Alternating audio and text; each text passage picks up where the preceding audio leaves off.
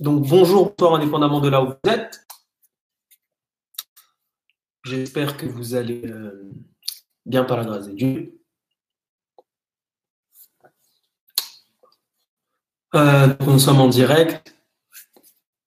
Euh,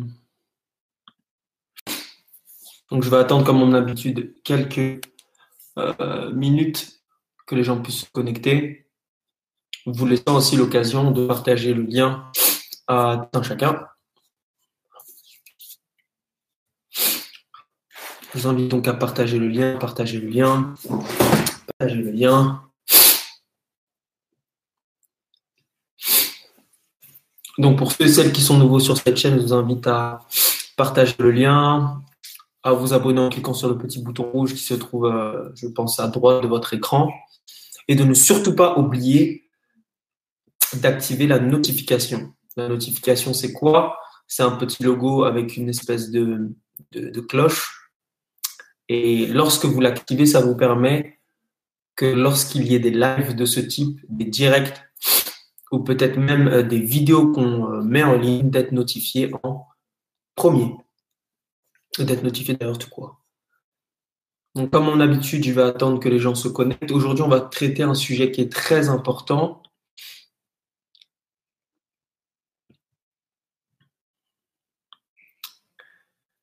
On va parler du Saint-Esprit et voir bibliquement est-ce que le Saint-Esprit est une force, une puissance ou une personne? Donc c'est pour ça que si vous connaissez des personnes qui ont des doutes sur la personnalité du Saint-Esprit, euh, qui ont des doutes sur est-ce que c'est une puissance et une force, je vous invite vraiment à leur partager ce lien par la grâce de Dieu. On va avoir une réponse biblico-biblique. Donc je vais attendre encore quelques minutes, quelques petites minutes, quelques petites minutes.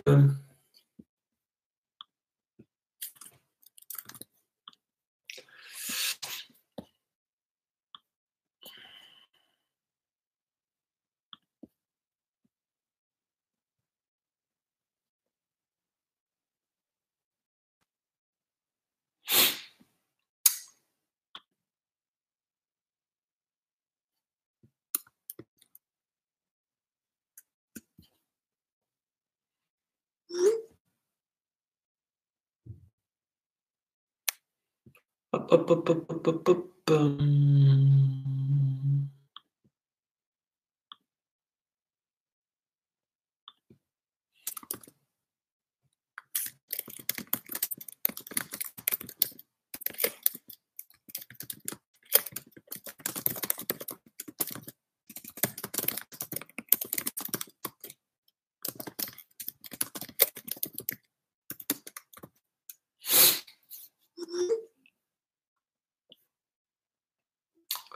Donc je vais attendre que les gens se connectent.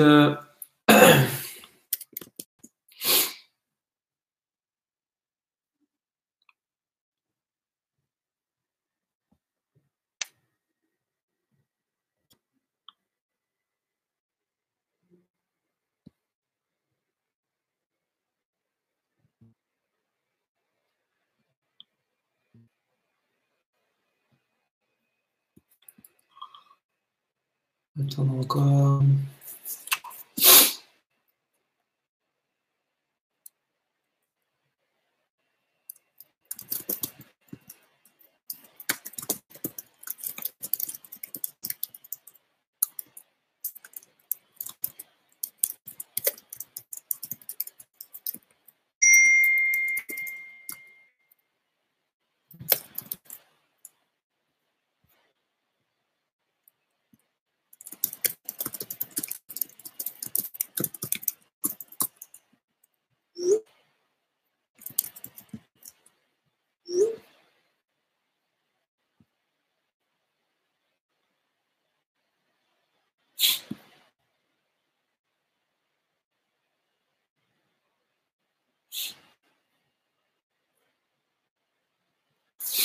Oh, salut, Marc.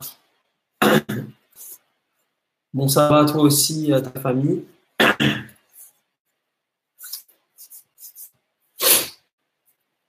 Donc pour ceux qui viennent d'arriver, encore une fois, on va traiter aujourd'hui le sujet du Saint-Esprit. Est-ce que c'est une force, une puissance ou une personne? Et on va essayer de démontrer ça bibliquement par la grâce de Dieu. Donc j'invite à partager ce lien. Si vous connaissez des personnes qui ont peut-être des doutes par rapport à ce sujet qui est très très très primordial à la fin des temps, c'est-à-dire les temps dans lesquels nous vivons, je vous invite à le partager.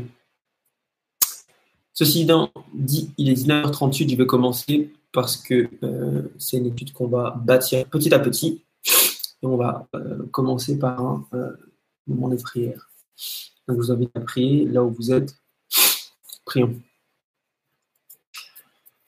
De Père Céleste, notre Dieu, notre Père, notre Roi, nous voulons te remercier, Père, pour ta fidélité envers chacun d'entre nous. Nous te remercions, Seigneur Dieu, pour le sacrifice de notre Sauveur Jésus-Christ.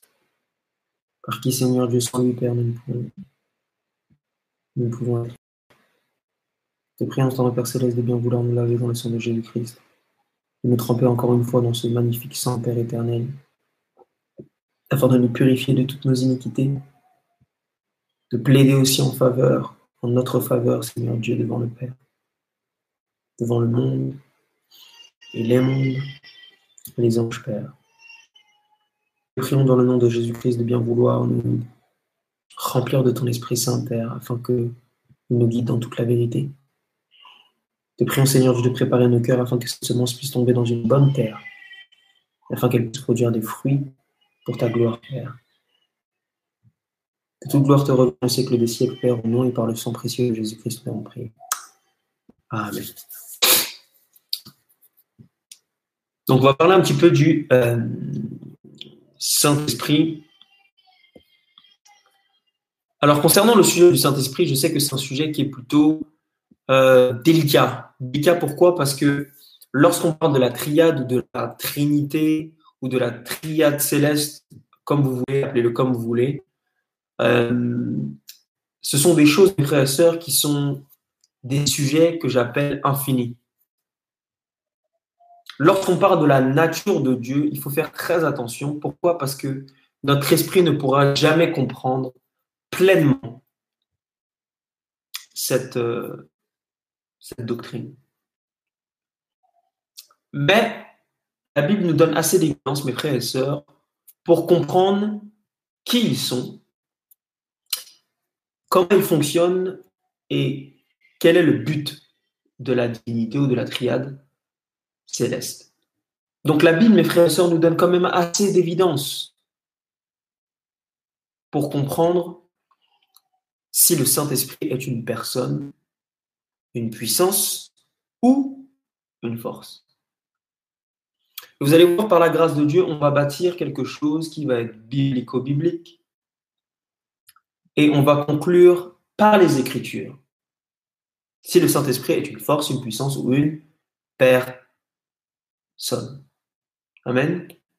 La Bible nous dit que à nous sont les choses qui ont été révélées. Donc on va voir dans la Bible ce qui nous a été révélé et on va conclure encore une fois par la Bible. Le premier point qu'on va voir ensemble, c'est le rôle du Saint-Esprit. Très rapidement, ça va être un rappel pour certaines personnes, d'autres peut-être qui vont découvrir. Mais on va voir ensemble d'abord que le Saint-Esprit a un rôle, mes frères et sœurs, qui est primordial à la fin des temps. On va voir plusieurs rôles très rapidement, mes frères et sœurs, et je vous invite à prendre des notes pour ceux et celles qui ont de quoi noter. Euh, le premier rôle du Saint-Esprit se trouve dans Éphésiens 1, le verset 18. Éphésiens 1, le verset 18, où Paul, qui écrit à l'église d'Éphèse, dit que le Saint-Esprit scelle. Il dit, vous qui avez été scellés par le Saint-Esprit. Donc le Saint-Esprit scelle. Dans Jean 16, le verset 30, la Bible nous dit que le Saint-Esprit nous dit dans la vérité. Donc le Saint-Esprit scelle, le Saint-Esprit guide dans la vérité. Dans Jean 16, le verset 8 aussi, la Bible nous dit que c'est le Saint-Esprit qui nous emmène à être convaincus du péché. Jean 16, le verset 8, la Bible nous dit que c'est le Saint-Esprit qui nous emmène à être convainc du péché. Donc le Saint-Esprit scelle dans Ephésiens 1, le verset 8. Le Saint-Esprit nous guide dans la vérité. Lorsqu'on lit Jean 16, le verset 30, 30 pardon. Et le Saint-Esprit aussi nous convainc du péché. Comme on l'a vu euh, maintenant. Le Saint-Esprit aussi un rôle qui nous prépare particulièrement pour la fin des temps lorsque vous lisez Romains 5, le verset 5, qui dit Or, l'espérance ne trompe point, parce que l'amour de Dieu est déversé par le Saint-Esprit qui nous a été donné. Donc le Saint-Esprit met cet amour agapé, cet amour qui permettra que lorsque le temps de crise arrive, nous soyons debout devant Dieu. Agapé. Il sème, il convainc du péché, il guide dans la vérité et il nous prépare grâce à l'agapé. On sait aussi d'ailleurs que, euh, ça c'est une étude, mais je ne vais pas la refaire ici, c'est lui aussi qui écrit la loi dans notre cœur. Pour ceux et celles qui veulent regarder ça, il vous suffit de regarder les versets où, euh, lorsque vous comparez Matthieu et Luc, Matthieu dit par exemple que Jésus-Christ a chassé les démons par le doigt de Dieu, et Luc dit qu'il a chassé les démons par l'Esprit de Dieu. Autrement dit, l'Esprit de Dieu est le doigt de Dieu dans la Bible. Et fait intéressant, lorsque vous lisez Exode 31, les dix commandements ont été écrits par le doigt de Dieu. Autrement dit, c'est le Saint-Esprit qui a écrit les dix commandements sur les tables de pierre. Et maintenant, quel est le rapport avec nous? C'est que dans Jérémie, la Bible nous dit que Dieu doit écrire sa loi dans notre cœur. Autrement dit, c'est encore une fois l'œuvre du Saint-Esprit. Ça a simplement changé de support. Avant, c'était dans les dix commandements, et c'était aussi dans les d'ailleurs. Et maintenant, l'œuvre aujourd'hui de la nouvelle alliance, c'est que Dieu veut maintenant écrire sa loi dans notre cœur. Par le Saint-Esprit. Et enfin, on sait aussi que c'est par le Saint-Esprit que l'on prêche là. Il y a trop d'évidence dans la Bible. Vous n'avez pas besoin de moi pour voir. Ça, on sait que toutes les personnes ont prêché animées par le Saint-Esprit. En tout cas, ceux qui ont prêché la vérité présente. Je ne parle pas des faux prophètes, etc. etc. Ok? Donc, je résume un petit peu. Le Saint-Esprit scelle, il nous guide dans la vérité, il nous convainc du péché, il euh, nous prépare avec l'agapé, il écrit sa loi dans notre cœur et il permet que l'on prêche le message euh, de la vérité présente pour notre temps. Maintenant, mes frères et sœurs, c'est très clair. Si c'est le Saint-Esprit qui scelle, si c'est le Saint-Esprit qui nous guide dans la vérité, c'est-à-dire qui nous montre un peu plus qui est Dieu chaque jour, donc qui nous fait grandir dans notre sanctification, qui nous emmène à la repentance et à la vraie confession et à la vraie repentance, puisqu'il nous convainc du péché. Donc, c'est le Saint-Esprit qui doit nous emmener au pied de Jésus-Christ et qui nous remplit de l'agapé, qui nous prépare pour la fin des temps, et qui écrit ensuite la loi dans notre cœur, c'est-à-dire qui nous rend parfait, complètement à l'image et le caractère de Jésus-Christ. Alors mes frères et sœurs, si vous étiez l'ennemi, vous comprenez bien que la première attaque qu'il dirigeait serait sur le Saint-Esprit.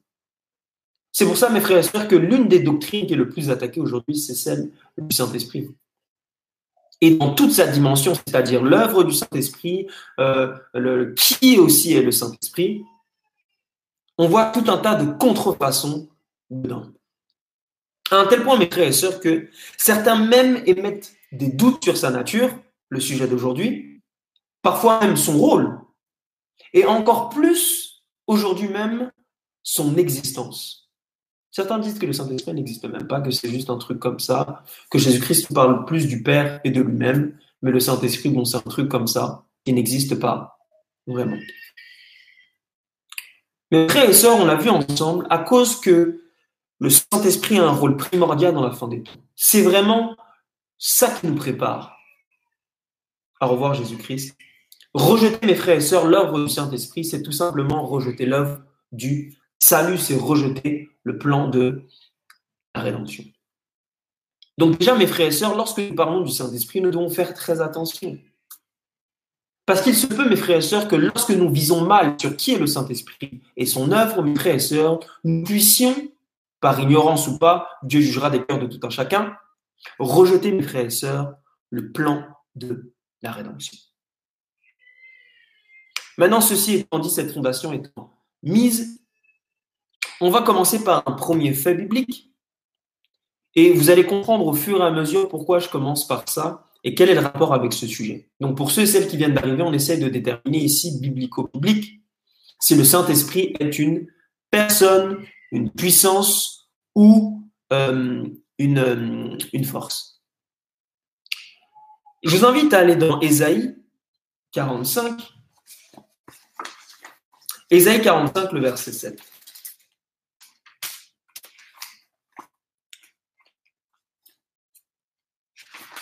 Maintenant, on va un peu rentrer dans le vif du sujet par la grâce de Dieu. Ésaïe 45, le verset 7. Ésaïe 45, le verset 7. On va voir ici, mes frères et sœurs, quelques attributs de la divinité. Lorsque je parle de la divinité, je parle bien évidemment de Dieu. Lorsque vous étudiez Dieu dans la Bible, Dieu est à la fois pluriel, c'est-à-dire qu'ils sont plusieurs, et à la fois un. Comment c'est possible? Je vous explique ça très rapidement sans rentrer dans les détails de la Trinité parce que ce n'est pas le but aujourd'hui. Dans Genèse 1, le verset 26, la Bible nous dit Faisons l'homme à notre image. C'est Dieu qui parle ici et il dit Faisons donc au plus réel. Donc Dieu dit, singulier, faisons l'homme à notre image, pluralité. pluralité. Lorsque Dieu descend de la tour de Babel, il dit nous allons descendre au pluriel. Lorsque dans Ésaïe 6, je crois à partir du verset 8, euh, euh, Dieu va dire euh, Qui enverrai-je? Il va dire Et qui sera pour nous? Pluralité. Donc au sein de la divinité, ils sont plusieurs. Pluralité, trois personnes distinct, on va le démontrer là. Maintenant, pourquoi un Mes frères et sœurs, c'est très simple. Très, très, très simple. C'est qu'en fait, ils sont un dans la divinité, c'est-à-dire dans leur nature. Les trois sont Dieu au singulier. Et on peut comprendre ça d'une manière très simple. Aujourd'hui, on a un exemple que Dieu nous a donné, l'exemple justement d'une famille. Mon famille, c'est Tovar Mino. Lorsque je suis invité, par exemple, à un endroit, on invite la famille Tovoir Mino. Et dans la famille Tovoir Mino, au singulier, il y a plusieurs personnes qui portent le même nom de famille.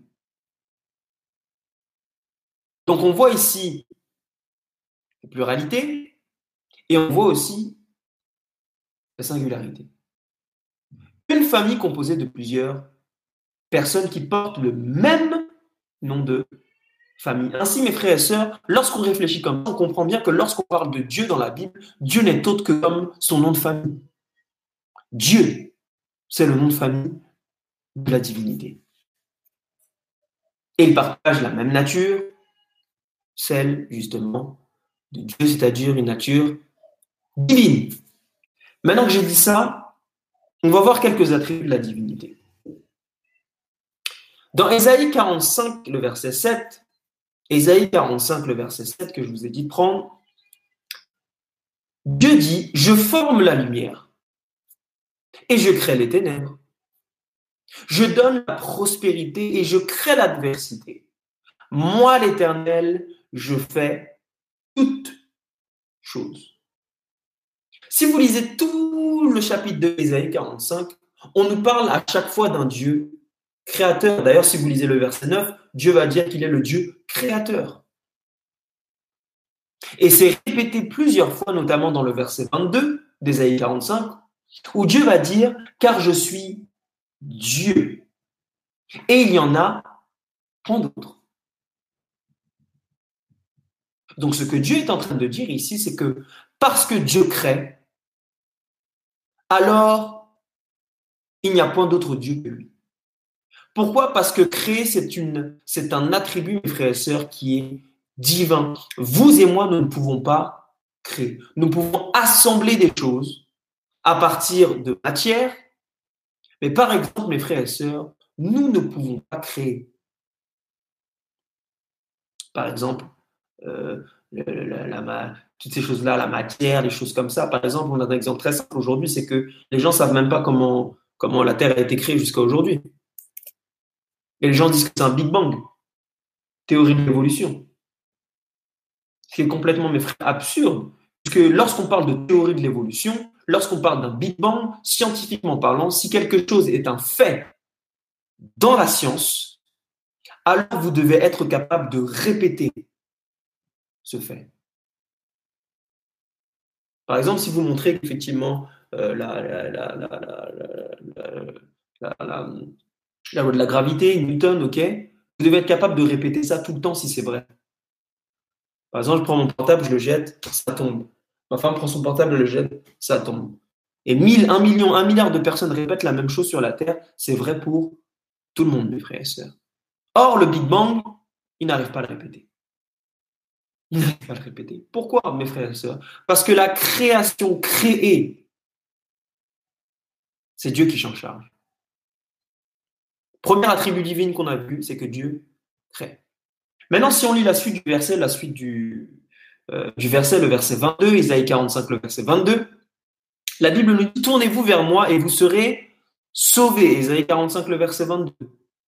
Vous tous qui êtes aux extrémités de la terre, car je suis Dieu et il n'y en a point d'autre. Il n'y en a point d'autre tout court. Une autre attribut de la divinité, c'est que Dieu est le seul qui puisse vous sauver. Notamment du plus grand problème cosmique aujourd'hui, le péché. Vous ne pouvez pas vous sauver vous-même. Je ne peux pas me sauver moi-même. Personne ne peut ça pour vous. Ni votre pasteur, ni votre ancien, ni les laïcs, ni tout ce que vous voulez, le plus grand prédicateur du monde entier, euh, tout ce que vous voulez. Même le pape ne peut pas vous sauver. Personne. Le seul remède au péché, mes frères et sœurs, c'est Dieu lui-même. Enlevez Dieu de l'équation, ne peut pas être sauvé. Attribut de la divinité. Premier attribut, il crée. Deuxième attribut, il sauve. Troisième attribut, on va aller dans Ésaïe 46. Ésaïe 46, le verset 9 à 10. Ésaïe 46, le verset 9 à 10. Ésaïe 46, le verset 9 à 10. On va lire ensemble. Souvenez-vous de ce qui s'est passé les temps anciens, car je suis Dieu. Et il n'y en a point d'autre. Donc Dieu encore essaye de démontrer qu'il est Dieu.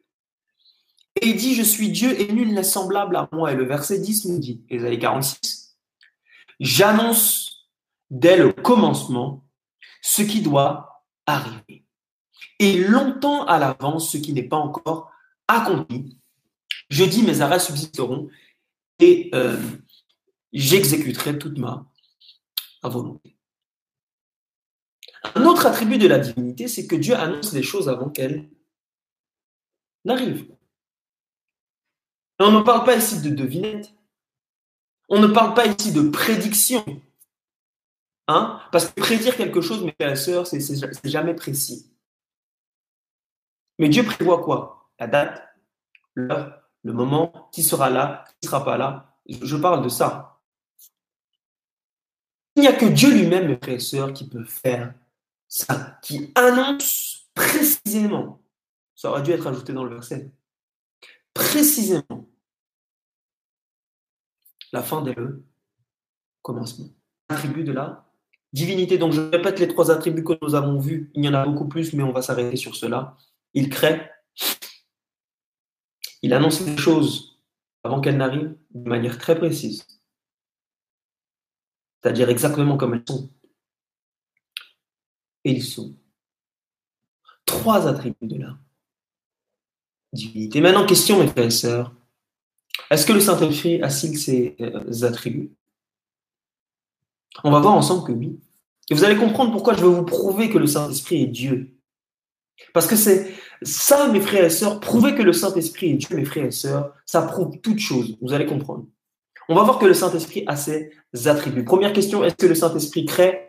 Oui. On va aller dans Job 33, le verset 4. Job 33, le verset 4. Job 33, le verset 4. Job 33, le verset 4. La Bible nous dit ceci. Hop. Job 33, verset, verset 4. L'Esprit de Dieu m'a créé. Le souffle du Tout-Puissant m'anime. C'est Job ici qui parle. Et il dit que l'Esprit de Dieu, l'Esprit de Dieu, Saint-Esprit, c'est la même chose, m'a créé. Donc le Saint-Esprit, mes frères et sœurs, crée dans la Bible. Un deuxième témoin, si vous lisez Psaume 104, le verset 30, Psaume 104, le verset 30, vous allez voir dans, votre version, ça dit autre chose. Parce que je ne sais pas ce que lui fait, mais c'est pas clair. C'est très confus les écrits de second. Psaume 104, le verset 30, c'est un texte sans doute que vous connaissez tous. Psaume 104, le verset 30.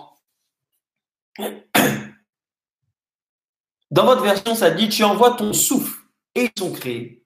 Tu renouvelles la face de la terre. Mais dans la King James, mes frères et sœurs, ça ne dit pas ça. La King James étant celle qui est la plus fiable à 98% du texte original. Dans la King James en français, la Bible nous dit Tu envoies ton esprit et ils sont créés. Tu envoies ton esprit et ils sont créés. Même chose ici. Le Saint-Esprit, mes frères et sœurs, crée. Nous avons ici deux témoins. Donc on voit ici que le Saint-Esprit crée attribut de la divinité. Par conséquent, il semblerait que le Saint-Esprit puisse être Dieu. Maintenant, continuons. Est-ce que le Saint-Esprit sauve? La réponse est oui. Oui, oui, oui et oui. Rappelez-vous l'histoire de Nicodème. Lorsque Nicodème va leur demander, mais qu'est-ce qu'il faut que je fasse pour être sauvé? Et qu'est-ce que Jésus-Christ va lui répondre dans Jean 3 Jean 3 à partir du verset 5 à 8. Il va dire, en vérité, en vérité, je te le dis, si un homme naît de d'eau et d'esprit, il ne peut entrer dans le royaume de Dieu. Ce qui est né de la chair est chair, ce qui est né de l'esprit est esprit. Ne t'étonne pas de ce que j'ai dit, il faut que vous naissiez de nous, vous. Il va dire le verset 8, le souffle où il veut et tu ne sais d'où il vient. Nous, où il va. Il en est ainsi de tout homme qui est né de l'esprit. Donc pour être sauvé et entrer dans le royaume, il faut naître d'eau, mais aussi quoi? D'esprit. Donc le Saint-Esprit, mes frères et sœurs aussi, sauve dans la vie. Parce que tout homme qui n'est pas né de nouveau ne peut entrer dans le royaume. Et ça, mes frères et sœurs, c'est l'œuvre de qui? Du Saint-Esprit, puisque la Bible nous dit que le vent souffle où il veut et tu ne sais d'où il vient. Parlant de quoi? Du Saint-Esprit. Deuxième attribut de la divinité, car le Saint-Esprit. Maintenant, est-ce que le Saint-Esprit annonce aussi la fin dès le début d'une manière la réponse est oui. Je vous invite à aller dans 1 Pierre 1, le verset 10. 1 Pierre 1, le verset 10 à 12. 1 Pierre 1, le verset 10 à 12. 1 Pierre 1, le verset 10 à 12, et on va lire ensemble. 1 Pierre 1, le verset 10 à 12. La Bible nous dit les prophètes qui ont prophétisant, touchant la grâce qui vous avait été réservée, ont fait de ce salut l'objet de leur recherche et de leur investigation. Quel beau verset. Le verset 11, voulant sonder l'époque et les circonstances, marquées par qui? L'Esprit de Christ qui était en eux et qui attestait d'avance les souffrances de Christ et la gloire dont elles seraient suivies. D'ailleurs, ça, c'est un très beau verset pour montrer que l'évangile était déjà dans l'Ancien Testament. Les gens qui parlent de oui, Christ, machin, machin. Non, non, non. L'évangile de Christ, là, c'est dans l'Ancien Testament, mes frères et sœurs. Puisque les prophètes ont attesté quoi? D'avance, les souffrances de Christ et la gloire. Et j'aime bien le verset 12 qui dit Il leur fut révélé que ce n'était pas pour eux-mêmes, mais pour vous, qu'ils étaient les dispensateurs de ces choses, c'est-à-dire les choses qu'ils annonçaient d'avance, qui n'étaient pas pour leur temps. Que vous ont annoncé maintenant ceux qui vous ont prêché l'évangile par qui? Par le Saint-Esprit envoyé du ciel et dans lequel les gens désirent plonger leur regard. Donc on voit ici que c'est le Saint-Esprit qui animait les prophètes. Mais les prophètes annonçaient les choses d'avance. Par exemple, on sait que Daniel, certaines de ses prophéties, ou la plupart même, ne sont pas totalement pour son temps. Il y a des événements qui se sont déroulés à notre période. Il a annoncé les choses d'avance. Mais il était animé de quel esprit? L'esprit. Le Saint, pardon, l'esprit. Pareil, mes frères et sœurs. Si vous voulez un témoin, vous pouvez aussi lire Jude 1, verset 14, où Parlant d'Enoch, parlant d'Enoch, j'appelle le premier prophète. Parlant d'Enoch dans Jude 1, le verset 14, la Bible nous dit c'est aussi pour eux qu'Enoch, le septième depuis Adam, a prophétisé en ces termes. Regardez ce que va dire Enoch. Quel message il a donné. Voici le Seigneur est venu avec ses saintes myriades. Et frères et sœurs, il parle de quelle période? Il parle de la fin des temps, mes frères et sœurs. À quel moment donné on voit Dieu revenir avec ses saintes myriades? C'est dans le livre d'Apocalypse, on nous parle de la fin des temps lorsqu'il va venir avec la nuée. Donc Enoch, rempli du Saint-Esprit, a prophétisé en ces termes, il a annoncé le retour de Jésus-Christ. Il a annoncé donc les choses depuis son la fin pardon depuis son commencement. Donc on peut conclure, mes frères et sœurs, avec toutes ces choses-là que le Saint-Esprit est Dieu. Maintenant, dernier texte. Il y aurait plein d'autres choses, ok? Mais un dernier texte pour que vous voyez cela et pour que vous soyez ancrés sur que le Saint-Esprit est Dieu. Ok? Dans Acte 5, le verset 1 à 4. Là, c'est trop clair. C'est écrit directement noir sur blanc. Acte 5, le verset 1 à 4, vous, vous rappelez l'histoire d'Ananias et Saphira? Si vous ne rappelez pas, vous devez vous rappeler. Parce que c'est une histoire très importante. Acte 5, le verset 1 à 4. Et la Bible nous dit, mais un homme nommé Ananias, avec Saphira sa femme, vendit une propriété et retint une partie du prix. Sa femme le sachant, puis apporta le reste et le déposa au pied des Problème d'ananas Saphira, problème d'argent. C'est pour ça que vous devez aussi étudier ce texte-là. Parce qu'on ne doit pas retomber dans les travers d'Ananias. Et Pierre lui dit, Ananias, pourquoi Satan a-t-il rempli ton cœur au point que tu mentes à qui? Au Saint-Esprit. Et que tu aies retenu une partie du prix du champ. S'il n'eût été vendu, ne reste-t-il pas Et après qu'il ait été vendu, le prix n'était-il pas à ta disposition? Donc ici, Ananias, Pierre lui dit qu'il a menti à qui? Au Saint-Esprit. Mais regardez comment le texte va être conclu dans le verset 4. Ce n'est pas à des hommes que tu as menti, mais c'est à Dieu. Donc le verset 3, Pierre lui dit qu'il a menti au Saint-Esprit, mais le verset 4, on nous dit qu'il a menti à qui? À Dieu. Par conséquent, le Saint-Esprit est Dieu. Amen. Et ça, c'est très important de le comprendre pour notre étude. Vous allez comprendre pourquoi.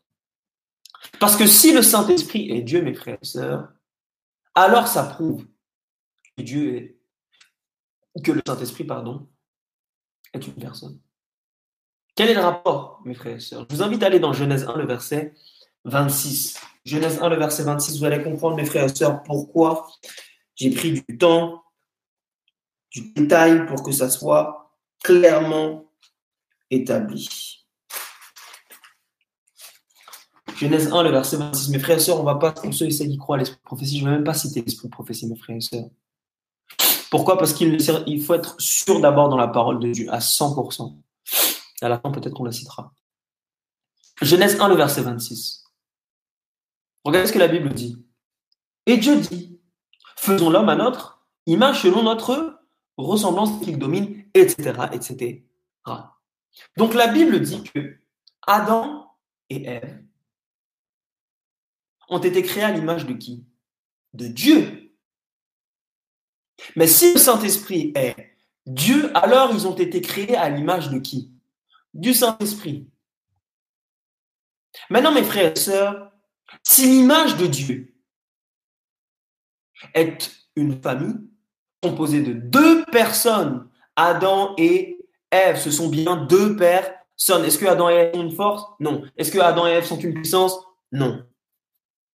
Alors, si l'image de Dieu est une famille composée d'une personne, Dieu aussi, mes frères et sœurs, doit être une personne. Et si Dieu est une personne et que le Saint-Esprit est Dieu, alors mes frères et sœurs, l'image du Saint-Esprit, c'est une personne. Adam et Ève. Donc le Saint-Esprit, mes frères et sœurs, par définition, devrait être aussi une personne. Et oui, mes frères et sœurs, je vous donne un exemple simple. Par exemple, je dis que je prends l'image de ma voiture. Si je prends l'image de ma voiture, la réalité, c'est que ma voiture est une voiture. L'image que j'ai ne représente simplement qu'une photo de la réalité, qui est que ma voiture est une voiture. Si je prends ma photo en euh, voiture en photo, l'image que j'aurai, ça ne peut pas être par exemple une puissance ou une force, ou peu importe, ou un soleil, ou ce que vous voulez. La représentation que j'ai doit me décrire fidèlement ce qu'est la réalité. L'image d'un soleil, ça doit être un soleil. OK? Donc si on dit, mes frères et sœurs, que l'image de Dieu est une personne, ça veut dire, mes frères et sœurs, que l'image du Saint-Esprit est aussi une personne. Par conséquent, mes frères et sœurs, le Saint-Esprit est aussi une personne. Vous voyez, mes frères et sœurs, que juste en démontrant que le Saint-Esprit est une divinité, que le Saint-Esprit est Dieu dans la Bible, on peut conclure, mes frères et sœurs, déjà là comme ça, que le Saint-Esprit, mes frères et sœurs, n'est pas une force. Adam, mes frères et sœurs, si le Saint-Esprit était une puissance ou une force, alors on nous aurait décrit l'image de Dieu comme étant une puissance et une force. Est-ce que Adam et Ève étaient une puissance et une force? Non, mes frères et sœurs. C'était deux humains parfaits avant la chute édénique. Deux personnes distinctes. Deux personnalités distinctes. Ayant des émotions qui, qui peuvent parler, etc., qui peuvent parler, etc., etc. Ah, mes frères et sœurs. Et si les gens doutent d'ailleurs que Dieu est une personne, ça vous lisez pour vous, vous pouvez lire Hébreu 1, le verset 1. Lorsqu'on parle de l'empreinte de Jésus-Christ, on, on nous dit qu'il est l'empreinte de quelque chose et vous allez voir. Par vous même. Donc déjà, juste ici, nous pouvons conclure, mes frères et sœurs, que le Saint-Esprit est une personne. Maintenant, on va faire un petit peu de l'apologétique ici et voir les versets qui posent problème, ou plutôt les questionnements qui posent problème. Et en vrai, en les compilant, il y en a seulement trois. On va voir ensemble que les gens, malgré ça, pensent que le Saint-Esprit est une force. Premièrement. Vous savez que déjà, logiquement parlant, pas besoin d'avoir fait de grandes études, toutes ces choses-là. Non, mes frères et sœurs. La Bible, c'est un livre qui est pour les simples. Les simples, pas pour les, érudits, là. Vous savez déjà dire, mes frères et sœurs, que le Saint-Esprit est une force?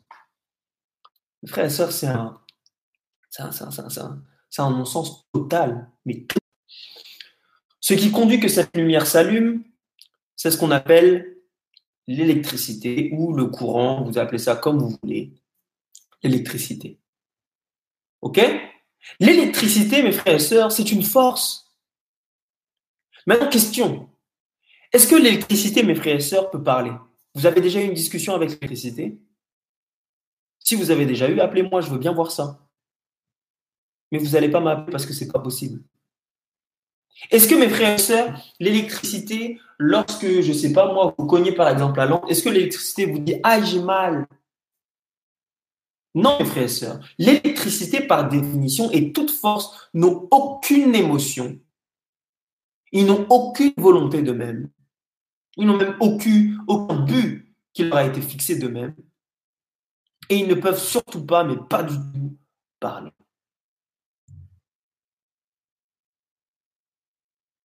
Pourtant, dans la Bible, mes frères et sœurs, le Saint-Esprit fait toutes ces choses. Par exemple, dans Acte 13, le verset 1, Acte 13, le verset 1, est-ce que le Saint-Esprit parle? Oui. Acte 13, le verset 1, rappelez-vous quand il a mis à part les disciples, il y avait dans l'église d'Antioche des prophètes. Acte 13, le verset 1 à 2. Il y avait dans l'église d'Antioche des prophètes et des docteurs Barnabas, je lis toujours dans la Lue second. Hein. Toujours dans la Lue second, comme ça on est sur la même page. si je change de version, je vous l'affiche ou je feuille dans ma Bible directement. Acte 13, le verset 1, la Bible nous dit Il y avait dans l'église d'Antioche des prophètes et des docteurs. Barnabas, Simon appelé Niger, Lucius de Cyrène, Manahen qui avait été élevé avec Hérode le tétrarque et Saul. Regardez le verset 2 pendant qu'ils servaient pardon, le Seigneur dans leur ministère et qu'ils jeûnaient. Le Saint-Esprit dit. Donc on voit ici, mes frères et sœurs, que le Saint-Esprit parle. Si c'était une force, mes frères et sœurs, il ne pourrait pas parler. Mais ici, le Saint-Esprit parle. Et regardez ce qu'il va dire. Mettez-moi à part Barnabas Saül pour l'œuvre à laquelle je les ai appelés. On voit ici que le Saint-Esprit a même une conscience. Il décide par lui-même de mettre à part Barnabas et Saül. Il fait un choix conscient. Avec aussi pour prouver que le Saint-Esprit est conscient. Si le Saint-Esprit était une force, mes frères et sœurs, ce n'est pas possible. C'est pas possible. Et d'ailleurs, je suis surpris aussi parce que pour ceux et celles qui étudient le livre d'Apocalypse, si vous lisez à chaque fois euh, la fin un petit peu des, exhortations que Dieu donne à la fin des sept églises, vous allez toujours trouver la même formule. Apocalypse 2, 17, Apocalypse euh, 2, 7, pardon, Apocalypse 2, 11, etc., etc. À chaque fois que euh, Dieu conclut sur euh, une des églises, il va dire toujours la même phrase celui qui entend, celui qui a des oreilles, pardon. Ce que l'Esprit dit aux églises. C'est l'Esprit qui parle aux églises dans les d'Apocalypse. Donc l'Esprit, mes frères et sœurs, parle, parle, parle, parle. Donc il ne peut pas être une impossible. Est-ce que le Saint-Esprit a des émotions? Oui, vous vous en doutez. Éphésiens 4, le verset 30. Éphésiens 4, le verset 30. Vous connaissez tous ce texte. N'attristez pas le Saint-Esprit de Dieu. Comme on l'a vu ensemble, est-ce que vous pouvez attrister votre électricité? Non. Par contre, le Saint-Esprit, mes frères et sœurs, a des émotions, il a des sentiments, parce que Dieu, dans la Bible, est rempli de sentiments. Oui, il est rempli de principes. Oui, parle beaucoup de ça dans l'Église. Oui, Dieu a des principes, Dieu a des principes. Oui, oui. Mais mes frères et sœurs, Dieu aussi a des sentiments. Quand il plaide, on voit qu'il a des sentiments qui ne sont pas en opposition avec ses principes, bien évidemment. Éphésiens 4, le verset 30, n'attristez pas le Saint-Esprit. Si vous lisez Psaume 106, le verset 33 aussi, on nous dit qu'ils aigrirent le Saint-Esprit. Ils aigrirent son esprit. Donc on peut, mes frères et sœurs, rendre aigri le Saint-Esprit. Il ne faut pas faire ça, Amen. Donc on voit ici que le Saint-Esprit parle. On voit que le Saint-Esprit a des émotions. Et on a vu aussi ensemble qu'il avait aussi une conscience. D'ailleurs, si vous lisez 1 Corinthiens 12, pour ceux qui sont curieux, vous allez voir que qui distribue les dons? C'est le Saint-Esprit lui-même. Et dans 1 Corinthiens 12, le verset 11, on nous dit bien qu'il est distribué, qu'il est distribué pardon, comme il le veut. Volonté, libre choix, conscience, comme il le veut. Comme il le veut. Donc il ne peut, par définition, mes frères et sœurs, être une force. D'ailleurs, pour encore aller plus loin, Romains 8, le verset 27, vous connaissez tout ce texte, on sait que le Saint-Esprit aussi intercède en notre faveur. C'est pour ça que quand on parle de l'intercession, on parle souvent de Jésus-Christ. Mais on oublie aussi le Saint-Esprit, qui joue un rôle, mes frères, aussi, d'intercéder. Si on, avait le temps d'étudier, vous allez voir comment il travaille main dans la main les trois. Le Père, le Fils et le Saint. Comment ils travaillent main dans la main. C'est incroyable. Parce que Jésus-Christ intercède dans le lieu très saint, mais le Saint-Esprit intercède où? Sur la terre. Main dans la main. C'est incroyable. C'est incroyable. Donc le premier problème, c'est que les gens disaient que le Saint-Esprit est une force. On vient de le voir là encore, publiquement, physiologiquement parlant, chimiquement parlant, c'est impossible. Le Saint-Esprit dans la Bible parle, il agit à sa guise, il a une volonté, une conscience et il a des émotions, choses qu'une force ne peut avoir.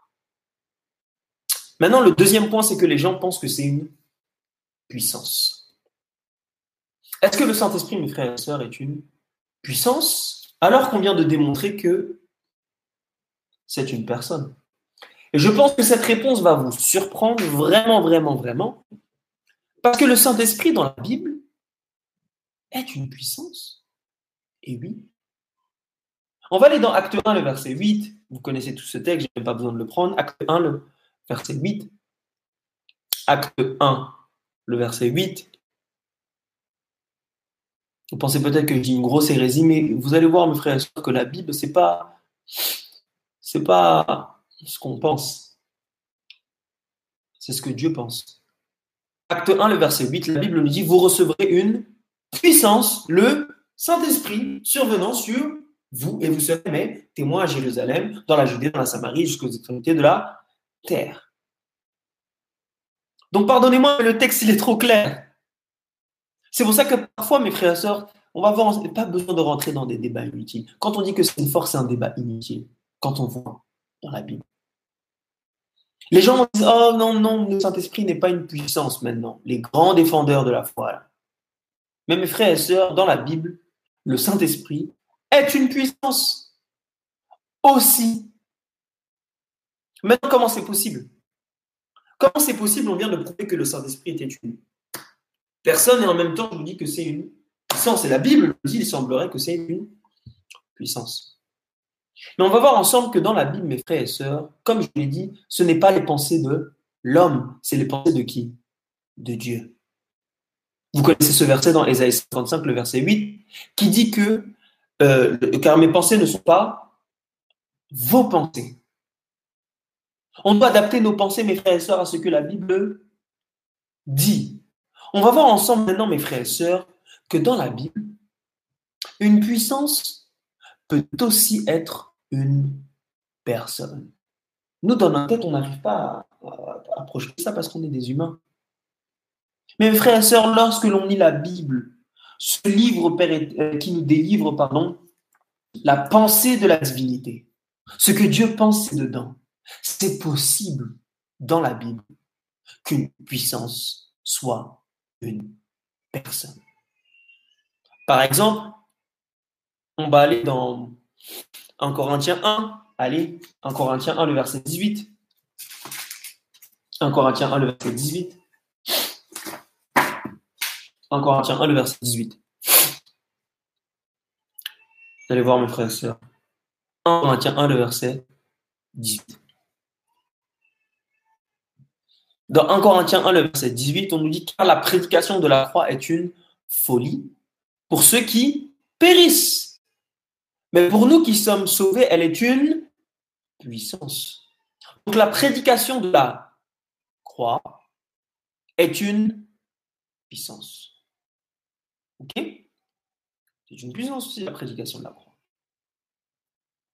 On a aussi par exemple le verset 23 qui nous dit que mais puissance de Dieu et sagesse de, Dieu pardon, pour ceux qui sont appelés tant juifs que grecs. Donc la prédication de la croix est une puissance. Dans Romains 1 aussi, à partir du verset 18 à 17, on nous dit que l'évangile est une puissance. Donc l'évangile, c'est-à-dire la prédication de la croix, est une puissance dans la Bible. C'est un fait établi. Maintenant, vous savez aussi que l'évangile, c'est une personne Et oui. La parole de Dieu, c'est qui dans la Bible? La parole qui s'est fait chair, Jean 1, le verset 14. C'est Jésus-Christ. Cher, personne. La parole s'est faite chair. La prédication de la croix s'est faite chair. L'évangile éternel s'est fait chair. Donc on voit ici, mes frères et sœurs, qu'une puissance peut aussi être une personne dans la Bible. Ce n'est pas antinomique, pas du tout.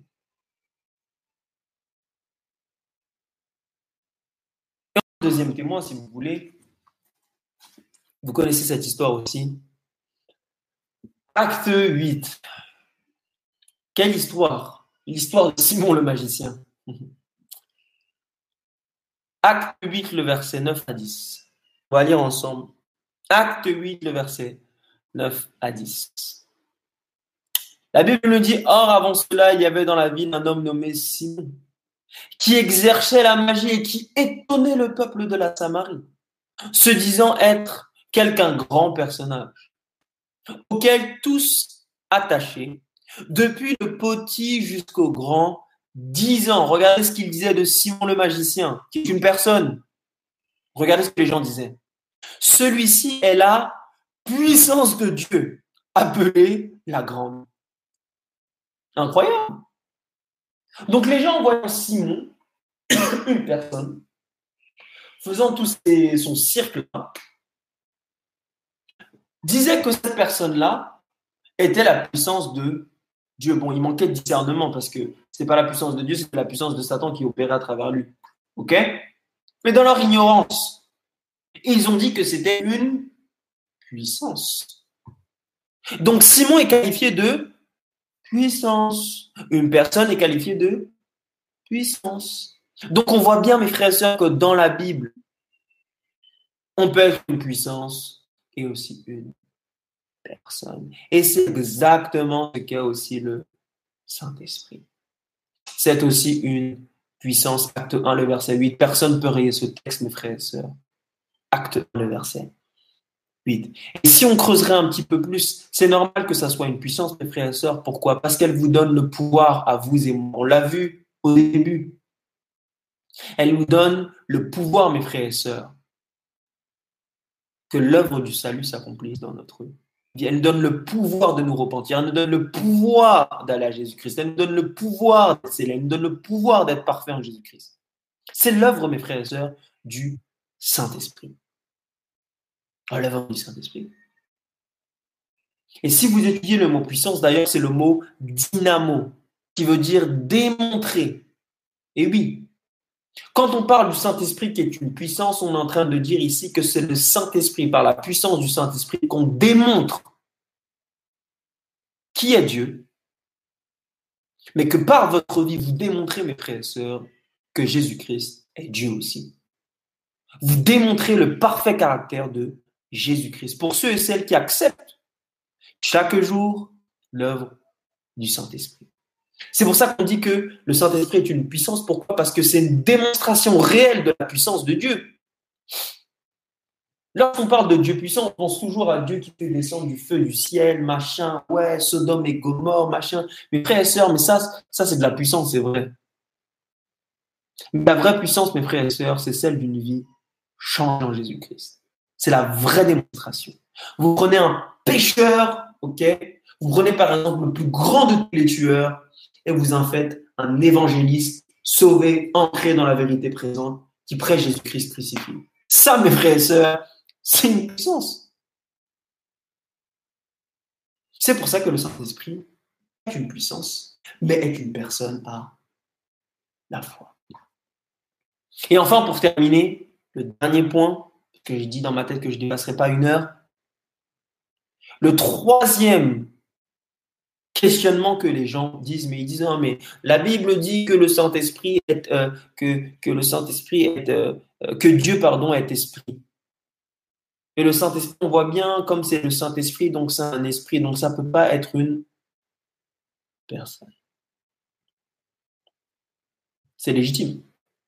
Parce que frères et on a tellement été souillés par les films qu'on pense que l'esprit, c'est quelque chose qui vole comme ça, qui va dans des. Non, non, non, non, non, non, pas dans la Bible. Pas dans la Bible. Dieu est esprit, c'est un fait, c'est dans la Bible. Mais le fait que Dieu soit esprit et que le Saint-Esprit est une. Voilà, on dit, ah, c'est c'est l'esprit, machin? Le fait que ça soit un esprit, encore une fois, c'est pas antinomique. Ça ne veut pas dire que ça ne peut pas être une personne et on peut prouver ça très facilement dans la Bible. Je vous invite à aller dans 2 Thessaloniciens 1, le verset 7.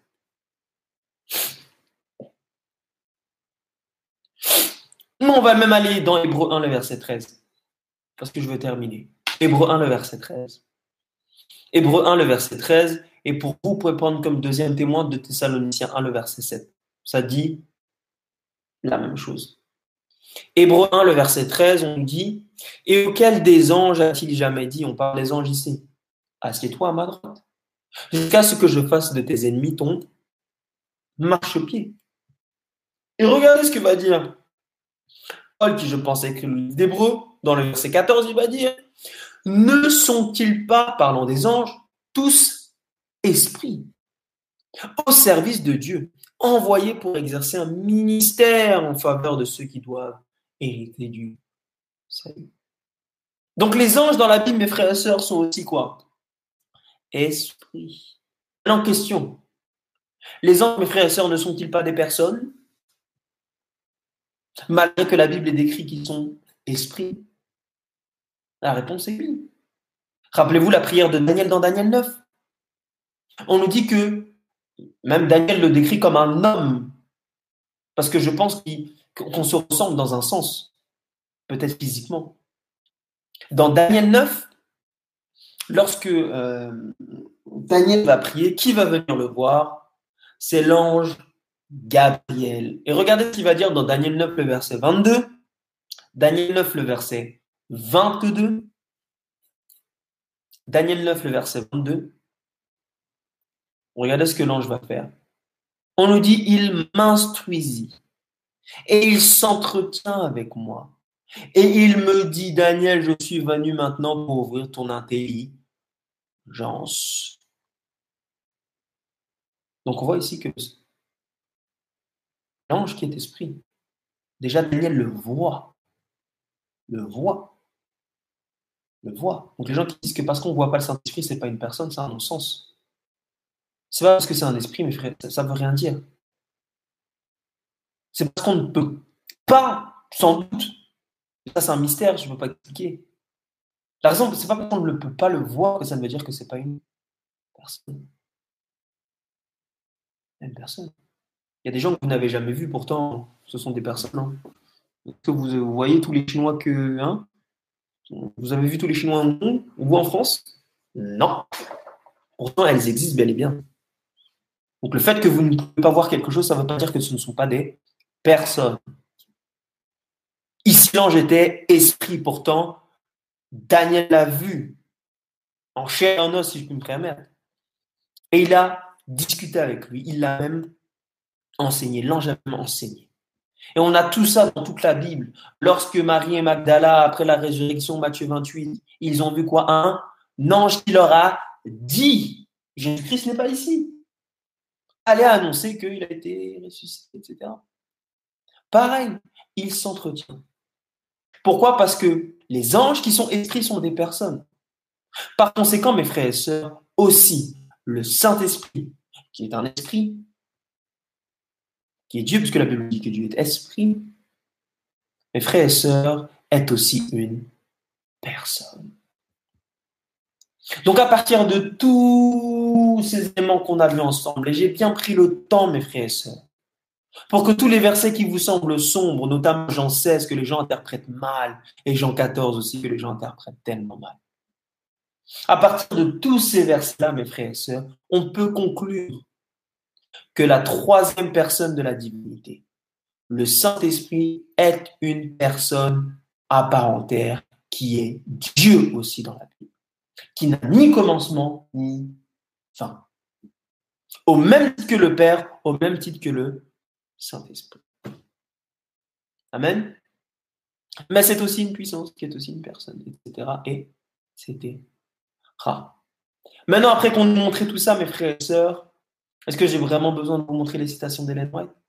Parce qu'Hélène White est claire aussi à ce sujet pour ceux qui croient en ses écrits. Et je vais vous montrer trois citations, trois citations datées. On voit la progression de ce que dit Hélène White. Vous savez que la première citation qu'elle a donnée par rapport au Saint-Esprit, c'était en 1898. En 1898, dans Jésus-Christ, la page 675, je vais mettre toutes ces citations-là dans la description. Elle dit La résistance au péché et à la victoire ne serait rendue possible qu'au moyen de la troisième personne de la divinité, qui viendrait non pas avec un pouvoir amendri, mais avec la plénitude de la puissance divine. Oh Puissance, personne. C'est très clair. C'est la première citation qu'elle a donnée, mes frères et sœurs. 1898. Normalement, elle devrait bâtir toutes les autres citations sur ça. Et regardez ce qu'elle va dire en 1900 dans manuscrit 57. 1900. Quelques années plus tard, est-ce que White a changé peut-être d'avis? Ou Dieu lui a révélé autre chose? Non. Elle dit l'œuvre est là, devant toute âme qui a reconnu sa foi en Jésus-Christ par le baptême et est devenue bénéficiaire des promesses des trois personnes. Le Père, le Fils et le Saint-Esprit. Deux années plus tard, elle ne change pas d'avis. Maintenant, qu'en est-il de six années plus tard, 1906, dans Évangéliser, la page 550, qui a été repris d'un témoignage qui n'existe pas du tout en français. On appelle ça un spécial témoignage. La série B, écrit en 1906, donc le numéro 7, elle va dire il y a trois personnes vivantes, trois personnes vivantes dans la triade céleste. Elle dit au nom de ces trois grandes puissances, le Père, le Fils et le Saint-Esprit. Donc Ellen White n'a pas changé sa position dans le temps. Pourquoi? Parce que Ellen White, mes frères et sœurs, confirme les écrits de la Bible. Confirme les écrits de la Bible. Et si on voit quelque chose qui défie les écrits de la Bible, mes frères et sœurs, c'est sûrement pas l'esprit de prophétie, c'est sûrement notre esprit qui est tortueux. Donc après toutes ces choses-là, mes frères et sœurs, on peut conclure et vous avez les clés en main pour conclure bibliquement. Et je vous invite à revoir l'étude après et à partager. On peut conclure bibliquement, biblique, sans citer les citations d'Ellen White à tout bout en de dire ce qu'on veut. OK? Que Mes frères et sœurs, le Saint-Esprit est une, est une pardon, puissance et aussi une personne surtout. Le Saint-Esprit est bel et bien une personne. Amen. Donc mes frères et sœurs, ne rejetons pas l'œuvre du Saint-Esprit en essayant de dire des choses qui ne sont pas. N'attristons pas le Saint-Esprit en disant que le Saint-Esprit est une force, qu'on parle moins du Saint-Esprit. Mes frères et sœurs, ce ne sont pas nos affaires, ça. On posera la question à Dieu lui-même au ciel. Pourquoi on parle plus du Père que, ou du Fils que lui? Posez-lui la question quand vous serez au ciel. Mais n'attristons pas le Saint-Esprit en disant qu'il est moindre ou je ne sais pas quoi, qu'il n'existe pas. Non, non, non, mes frères et sœurs. Parce que c'est lui qui nous saigne. C'est lui qui nous fait rentrer dans le plan de la rédemption. Et c'est lui qui nous permet par sa puissance de pouvoir revoir notre Sauveur Jésus-Christ face à face. Donc prions mes frères et sœurs. Vous avez la responsabilité aussi de partager ça dans vos églises parce que c'est un sujet vraiment qui est. Dans nos églises, on ne croit même plus à ça. On ne croit même plus vraiment à l'œuvre du Saint-Esprit. Pourquoi? Parce que l'ennemi sait que s'il éteint le Saint-Esprit, il éteint des nations, des peuples, des personnes qui auront pu refléter le caractère de Jésus-Christ. Donc prions dans ce sens. Si vous avez des questions, n'hésitez pas à nous envoyer par mail. OK? Et si vous voulez, par exemple, que je vous envoie euh, l'étude en PDF ou en ce que vous voulez, je me ferai une joie de vous la donner à une seule condition que vous la partagez. Prions. Autant Père Céleste, notre Dieu, notre Père, notre Roi, nous voulons te remercier, Père, pour l'œuvre de ton Saint-Esprit.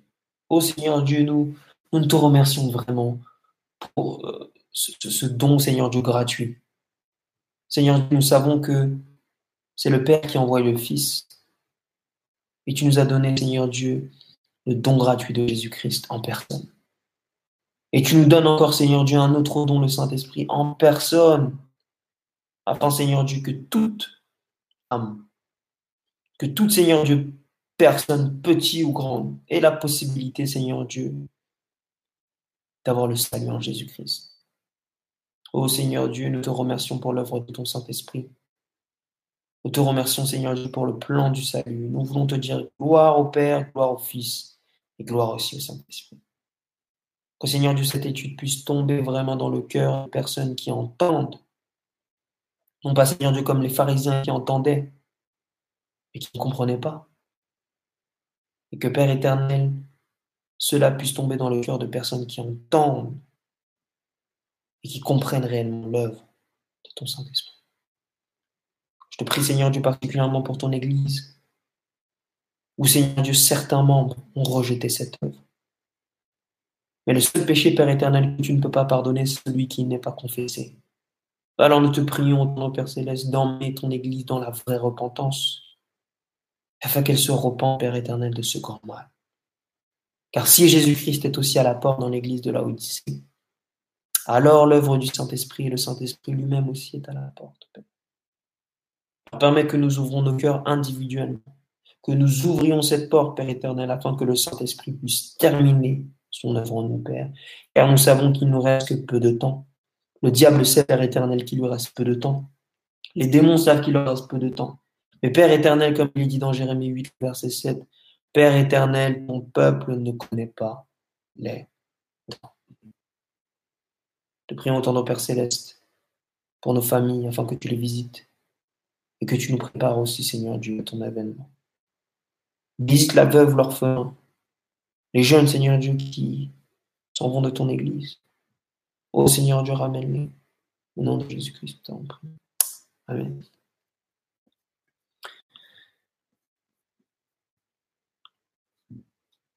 Donc bon sabbat à tous, bon sabbat euh, Loïc, je lis un petit peu les commentaires, bon sabbat Christian, Rouault, bon sabbat vous tous, donc que Dieu vous bénisse. N'hésitez surtout pas à partager s'il vous plaît cette étude et si vous avez des questions, vous pouvez nous envoyer un mail à le chemin at gmail.com. Si vous voulez le PDF, envoyez-nous un mail Ok, si vous avez des questions, des requêtes de prière, envoyez-nous aussi un mail. Que Dieu vous bénisse et vous garde en Jésus-Christ. Amen.